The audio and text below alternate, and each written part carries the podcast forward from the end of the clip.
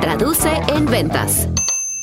En Aled continuamente nos llegan clientes que pues su principal dolor es, es el tema comercial, ¿no? Quieren mejorar en su área comercial, tienen ese gran deseo, quieren más clientes, quieren más ventas, quieren mejorar a sus vendedores, a su equipo comercial principalmente.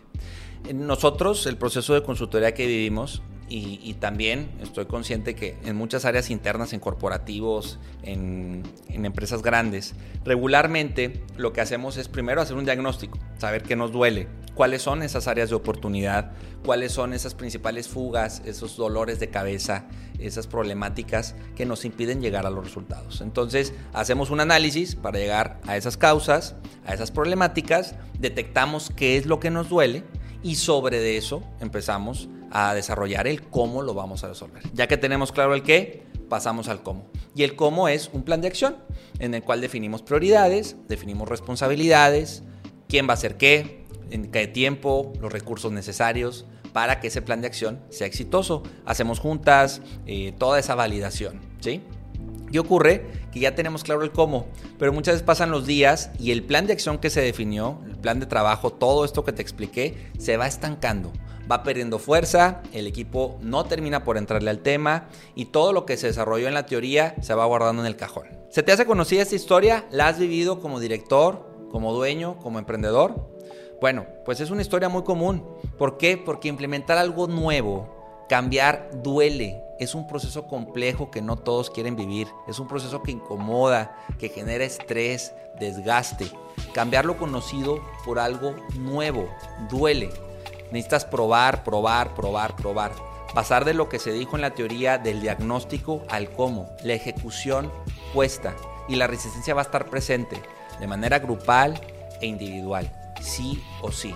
Requiere de mucho compromiso, de mucho liderazgo, de mucha pasión, de mucha entrega y de realmente creer que la transformación se puede hacer.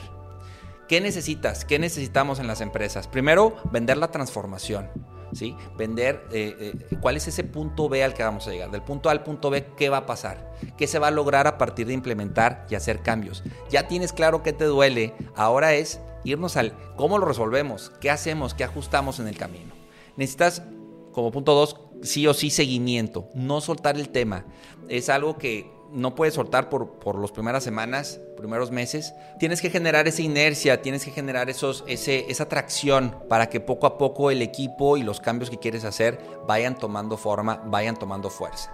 Necesitas flexibilidad de apertura como punto 3. ¿Por qué? Porque muchas veces también nos hacemos muy rígidos con lo que dice el, el, plan de acción. ¿no? Puede, puede haber evolución, puede haber cambios, puede haber cuestiones que no estaban contempladas en el camino y eh, pues necesitamos flexibilidad de apertura. Y también como punto 4, casos de éxito, indicadores, cuestiones que empiecen a validar que esa implementación empieza a cambiar. A partir de que hicimos esto, tuvimos más ventas. A partir de que hicimos esto, mejoró este indicador. Todos esos elementos que ayuden y que motiven a los equipos, a los que están implementando, de que realmente las cosas están funcionando, están transformando, están evolucionando pasemos del, del qué me duele y del quiero mejorar al estoy ejecutando, estoy probando, estoy transformando, estoy implementando.